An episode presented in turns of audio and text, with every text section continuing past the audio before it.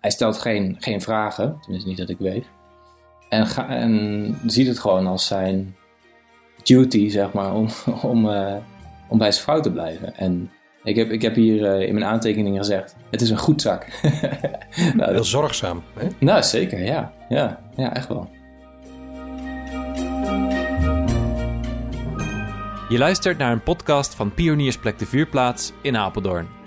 Misschien ken je ons nog van de serie over vasten of de nazomersessies. Nu is het adventstijd. In deze periode wordt in de christelijke traditie toegeleefd naar kerst. Naar de geboorte van het kindje Jezus, geboren uit de maagd Maria. De stal met de ezel en de os, de herders en de wijzen uit het oosten, die ken je waarschijnlijk allemaal wel. Maar wie waren er nog meer bij? We gaan het hebben over bijpersonen.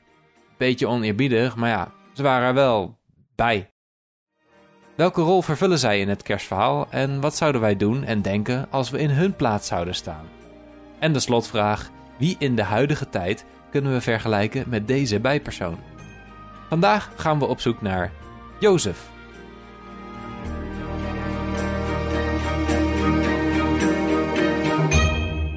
Welkom en leuk dat je luistert naar de Vuurplaats podcast.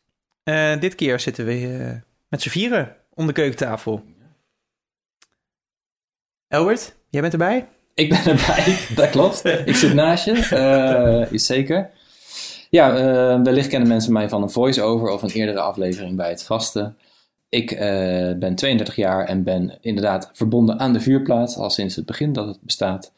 en ik vind het interessant om na te gaan hoe je tegenwoordig nog kunt geloven of spiritueel bezig kunt zijn of met zingeving bezig kunt zijn. Dus daarom doe ik ook hier mee.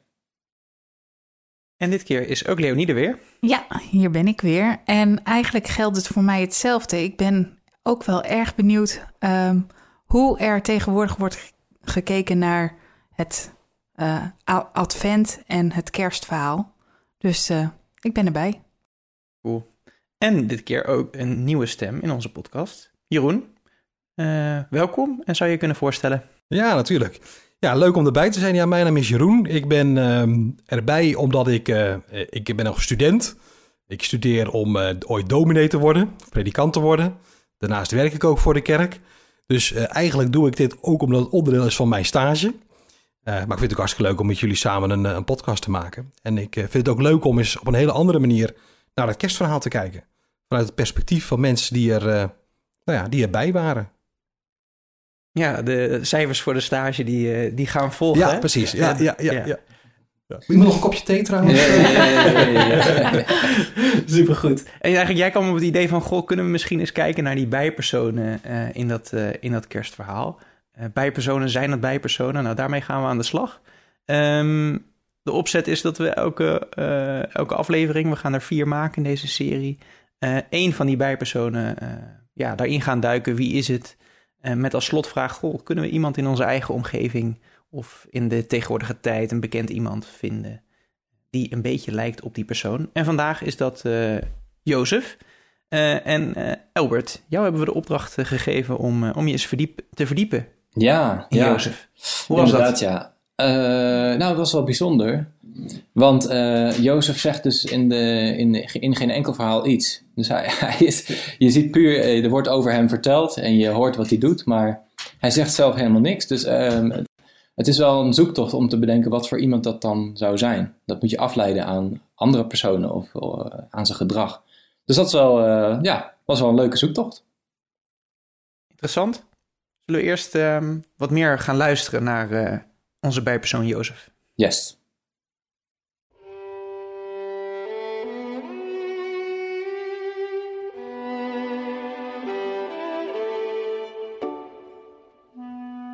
Op zoek naar Jozef. Je hebt vast wel eens van hem gehoord. Jozef is de man van Maria. Maar wat weten we eigenlijk nog meer over hem? Maria is aan Jozef uitgehuwelijkt. Zo ging dat in die tijd. Terwijl ze nog niet bij elkaar wonen, komt Jozef erachter dat Maria in verwachting is. En niet van Jozef, maar van de Heilige Geest. Misschien vond Jozef dat wel net zo moeilijk om te begrijpen als wij nu, 2000 jaar later. Jozef wil Maria verlaten. Die nacht slaapt Jozef diep en droomt hij. In zijn droom hoort hij een stem. een stem van een engel. En de engel zegt: Jozef, nakomeling van David, luister. Je kunt rustig met Maria trouwen, want het kind dat zij verwacht is van de Heilige Geest. Maria zal een zoon krijgen. Je moet hem Jezus noemen. Hij zal zijn volk redden. Hij zorgt ervoor dat al hun zonden vergeven worden. In die tijd was er een volkstelling. Dat gebeurde wel vaker. Alle inwoners van het land moeten zich laten inschrijven in hun geboortestad. Samen met de hoogzwangere Maria reist Jozef van Nazareth naar Bethlehem, een klein dorpje. Daar aangekomen bevalt Maria van een zoon. Jozef noemt het kind Jezus, zoals was aangekondigd door de engel. Herodes heeft gehoord dat er een koningskind is geboren.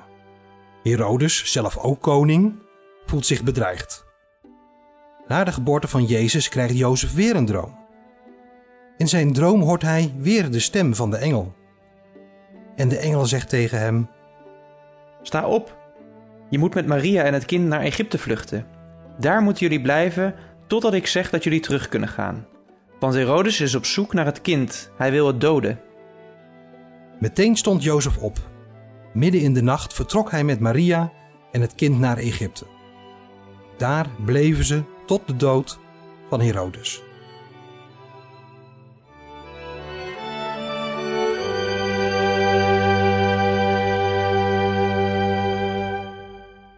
Nou, Albert. Ja, dat was dus eh, een, aantal, een aantal stukjes informatie over Jozef. Ehm, ja, wat je, het is natuurlijk heel bijzonder wat, wat Jozef doet. Hij, eh, hij, krijgt, hij krijgt te horen dat eh, zijn vrouw, nou eigenlijk zijn vriendin nog, zwanger is. Nou ja, hij weet zelf donders goed wat hij heeft gedaan en dus dat het niet van hem is.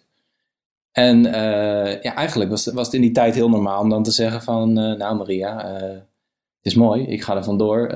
ja, dit, dat, dat was zo normaal eigenlijk in die tijd dat dat bijna verwacht werd, dat dat zou gebeuren.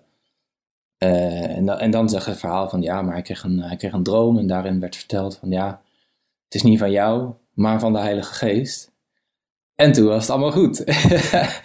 en dat ja, dat, uh, dat, dat, gaat, dat gaat natuurlijk best wel ver. Uh, hij gaat ook meteen naar handelen. Dus nou ja, goed. Dat, dat, dat vind ik heel bijzonder. Dat hij meteen in actie schiet, zeg maar, nadat hij, uh, nadat hij dat gehoord heeft. Um, in eerste instantie krijg je een beetje een sneu gevoel. Ik kreeg een beetje een sneu gevoel van, ach, hij moet alles maar uitvoeren. En hij moet maar, hij moet maar de nobele man zijn. En, en nou ja, alle aandacht gaat naar zijn vrouw. ook later in de geschiedenis uh, wordt hij op geen enkel schilderij afgebeeld. Het is echt, ja, het is nogal, ja, het is nogal, ja, dat is toch wel sneu. En dan krijg je een beetje medelijden met hem. Maar uh, het is toch ook wel, het is ook een heel stoer persoon. Want nou, hij doet het toch maar. Hij, hij is super trouw. Uh, hij stelt geen, geen vragen, tenminste niet dat ik weet. En, ga, en ziet het gewoon als zijn duty, zeg maar, om, om, om bij zijn vrouw te blijven. En nou, dat is, uh, ja, ik heb, ik heb hier uh, in mijn aantekeningen gezegd, het is een goed zak. nou, Heel zorgzaam, hè? Nou, zeker, ja. Ja, ja echt wel.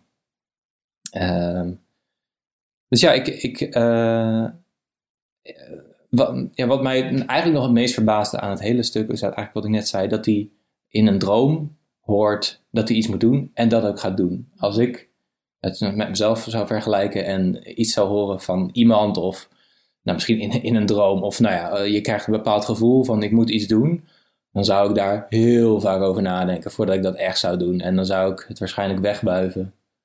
Uh, van ja, ja ik, ik bepaal zelf wel wat ik doe. Ik ga me niet laten vertellen door iemand anders wat ik moet doen. Dus ik denk als ik Jozef was geweest, dat ik ja, de benen had genomen, om heel eerlijk te zijn.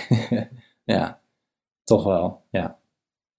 Dus ja, um, helemaal op het eind doen ze dat natuurlijk ook, hè? samen met Maria. Hè? De ja, wel samen de benen ja, ja, met, uh, ja, In, de, benen van de ezel. Ja, precies. Ja. Nee, klopt. En dat ook weer. Dan, uh, dan is het kind geboren inderdaad. Dan, uh, dan, dan, stopt het niet. Want dan gaat hij ook inderdaad met... ja, dan gaat hij ook weer op pad. Ook om op een gegeven moment voor Herodes te vluchten. Dus het is niet zomaar even van, oké, nou, ik zie het nu door de vingers en ik ga daarna weg. Nee, hij blijft ook gewoon trouw, helemaal, tot in het einde eigenlijk. Dus dat, uh, nou ja, petje af eigenlijk voor Jozef. Dat is wel, uh, ja, dat is wel wat ik eruit haal. En ook dat hij zo'n vertrouwen heeft in die verbinding met boven. Ik weet niet hoe dat bij jullie is, maar ik weet niet of jullie wel eens het idee hebben dat iets van boven komt of dat je iets moet doen. Om, om, nou ja, niet omdat je het zelf wil bijvoorbeeld, maar omdat, omdat dat je plicht is. Of, nou ja, ik weet niet of jullie wel zo'n gevoel hebben gehad dat, dat je denkt van ik moet dit doen omdat iemand het van me vraagt. Een hoger iets. Leonie? Nou, ik, nee, niet zo stellig, maar ik merk wel, er is meer tussen hemel en aarde dan dat wij weten. Dus ik geloof wel in, ja, in iets spirituele, spiritueels, maar ik ben het wel met je eens wat je zegt, Albert. En in die zin ben ik het ook wel met je eens wat je zegt dan over dat Jozef eigenlijk een pluim verdient. Ja, ja, ja. En je zegt, ik uh, weet wel, of ik denk wel dat er meer is tussen hemel en aarde. Waar, waar zit hem dat dan in? Ja, ja, dat is gewoon gevoel, gevoel Ja, ja, ja. intuïtie, noem het maar. Ja. Ik ben wel heel erg zelfbewust, zeg maar. Iets doen waarvan je dan somehow denkt dat het of weet of voelt of hoort dat dat dan het beste is of zo. Ondanks dat je er eigenlijk niet zoveel zin in hebt. Ja, dat weten we natuurlijk allemaal niet. Misschien vond hij het ook wel, zeg maar... eh, ja, misschien was hij ook wel weer heel tevreden met, de, met deze positie of zo. Dat is natuurlijk een beetje het rare aan deze... Misschien deed, deed hij het ook wel met twijfels. Hè? Dat zou ook eh, Ja, ja dat staat natuurlijk weten we nergens. niet. Nee. Maar toch had hij ergens een overtuiging dat hij het wel moest doen. Ja. En volgens mij, tenminste, ja, dat wordt niet letterlijk gezegd, maar had hij wel het idee dat, dat zijn opdracht van boven kwam, Mhm. geloof ik. Ja. Die engel. Want herken jij dat, eh, Willem? Heb jij dat wel eens zo ervaren? Zoals je net ook aan eh, Leonie vroeg? Nee, ik denk het niet. Niet zo... Niet zo sterk eigenlijk. Nee, ik, doe, ik denk wel echt zelf na en... Zeker als het zo onwaarschijnlijk is, zeg maar. Ik bedoel... Mijn vriendin nu zou komen, ja, ik ben zwanger. En ik weet dat het niet van mij is. Ja, zelfs al zou ik dan een droom krijgen of een, een in, weet je wel, stel dat je dat echt, dan, dan nog ga je aan jezelf twijfelen en denken, ja, vertrouw ik deze boel wel, zeg maar. Ja. En ik bedoel, de, de, de kans om van je verantwoordelijkheid weg te lopen, ook in die tijd, maar ik denk zelfs ook in de, deze tegenwoordige tijd, is natuurlijk, weggaan is zoveel makkelijker in dit, in dit scenario. Ja, zeker. Maar Jeroen, jij wil dominee worden. Is, Ja. is dat een roeping eh, voor jou? Is dat een roeping van hoger boven? Ja, dat, dat is de grote vraag natuurlijk. Hè. Of het voor mij, ja, nou ja, roeping is een heel ingewikkeld woord, hè? want wat is dat precies? Hè? Eh, Als je je geroepen weet. Ehm, nou, ik denk het wel, hè, dat, dat ik daartoe geroepen ben, word. Maar wat dat precies betekent en hoe ik daar invulling aan moet geven en, en hoe ik die stem precies moet verstaan, dat is natuurlijk een veel ingewikkeldere vraag. En het verhaal van Jozef is natuurlijk ook heel groots hè, en lastig en moeilijk te begrijpen. Maar ik her- eh, herken wel in mijn eigen leven, in het klein, hè, kan ik wel ehm, het gevoel hebben dat ik geleid word. Hè, of dat ik een, eh, nou, dat ik een bepaalde kant op begeleid word. Of dat er mensen op mijn pad komen waarvan ik de, de, de, stem of de hand van, van bovenin eh, zie of versta. Maar goed, dat is natuurlijk heel anders dan de ervaring van Jozef. Maar dat, dat God werkt in het leven van mensen, dat merk ik in ieder geval in mijn eigen leven wel. Ja, dus dat herken ik wel. Elbert, we gaan zo meteen naar, eh, naar die slotvraag eh, toe. Maar voordat we daar naartoe gaan komen, eh, hebben we je ook gevraagd om eh, na te denken over eh, een muziekassociatie bij Jozef. Ja, het is dus heel grappig. Eh, als je nu googelt op eh Jozef en eh, muziek, kom je, überhaupt als je googelt op Jozef, kom je allemaal bij verhalen van Jozef en zijn broers en de korenschoven, weet je wel. Jozef met zijn mantel. De andere Jozef, laten we, voor de duidelijkheid. Eh, maar er kwam in een van de resultaten toch iets naar, voren wat mij heel erg aansprak. Dat was een lied van Martin Brandt. ja, de tekst sprak mij gewoon heel erg aan. Eh, ja, we kunnen er naar luisteren en dan daarna even... eh, Laten we dat doen. Oké, dan doen we dat.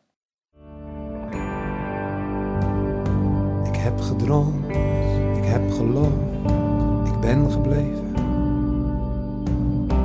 Op weg gegaan, naast haar gestaan, meer dan mijn best gedaan. Ik ging voorop, ik ben nooit gestopt voor haar te zorgen. Ik heb gedroomd, ik heb geloofd. Martin Brandt, zonder S inderdaad. Met het nummer Gebleven. Ehm, wat ik tof vind van, eh, van het lied is dat ehm, het van de, vanuit de ik-persoon is geschreven. Dus je ziet al nauwelijks iets over Jozef, maar ook dit lied is helemaal geschreven vanuit zijn twijfels en vanuit zijn belevenis. Vind ik superleuk gedaan. Ehm, hij zegt eh, in het eerste eh, couplet: Ik ben op weg gegaan, naast haar gestaan, meer dan mijn best gedaan. Nou, dat is eh, inderdaad wel echt gewoon, ja. Hij heeft eigenlijk meer gedaan dan van hem, van hem, wat men van hem mocht verwachten, eigenlijk. Ja. Ehm, maar steeds komt hij ook wel op terug in het lied dat het, tenminste dat haal ik eruit, dat hij het samen ook met God doet. En dat vind ik wel heel knap. Eerst eh, iemand stelt je nou, best wel op de proef, vind ik. Van die zegt zo van, eh, nou eh, ja, je moet allerlei dingen doen. je moet een kind eigenlijk als, als je eigen ontvangen. En uit het lied blijkt, blijkt heel erg dat hij, dat hij blijft vertrouwen in die God die hem zo op de proef heeft gesteld. En dat vind ik wel, nou, vind ik mooi. Vind ik wel mooi. Je krijgt wel wat meer karakter hè, op deze manier eh, vanuit zo. Ja, En dan weten we nog niet of dat, eh, of dat ook echt zo is, maar het, eh, het, is, het is een hele mooie invulling. Ja. Ja, het eh, past in ieder geval bij het beeld dat ik van hem kreeg, inderdaad. En of het het is, ja, dat, dat eh, zul je nooit weten, inderdaad. Maar ja. ja, ja, ik vond het tof. Gaan we naar de slotvraag. Of jouw slotverhaal, of in ieder geval de beantwoording van de vraag. Wie in deze tegenwoordige tijd, in je omgeving, in een stripverhaal, bekend persoon, het maakt niet uit. eh, vind jij nou de Jozef van deze tijd? Ja. Ik ben er niet helemaal uitgekomen. Dat is, dat is, eh, dat is het antwoord. Ehm, maar ehm, ik, ik heb even nagedacht, inderdaad, wie is nou vergelijkbaar in deze tijd? Ik heb even nagedacht over bijvoorbeeld pleegouders. Eh, die moeten eigenlijk, of die nemen ook een kind op als het, als het zijn, als het hunne. Eh, is, is wel een keuze dan in die zin, dus dat wordt je dan niet opgelegd in die zin. Ehm Mooie vergelijking wel. ja, het is. eh, je- je moet een kind opnemen als, als je eigen lijkt me best wel een hele taak. Ehm, ja. eh, sowieso een kind hebben lijkt me een hele taak. maar dat tezijde. Maar ehm, ja. ehm, maar ik, ik kon, ja, eigenlijk is Jozef zo'n enorme underdog. Hij is zo, je ziet hem haast niet. Misschien is dat ook de reden dat ik hem daarom eh, niet zo vond in mijn omgeving. Omdat het vaak de mensen zijn die zo eh, ja, heel, eh, enorm bescheiden zijn, maar wel enorme goedzakken, zoals ik ze noem, zijn. Ja. Dus eigenlijk voor alle pleegouders. Nou ja, zo zou je het wel kunnen zeggen. Ja, ja, ja, ja. Mooi. Dan zijn we rond. Gaan we de volgende keer naar Herodes volgens mij, hè? Herodes. Ja. Herodes. En ben jij Willem? Top. Tot volgende week. Tot de volgende. Tot de volgende. Dit was een podcast van Pioniersplek De Vuurplaats in Apeldoorn. Meer weten over ons? Check devuurplaatsapeldoorn.nl of check de show notes. Tot de volgende!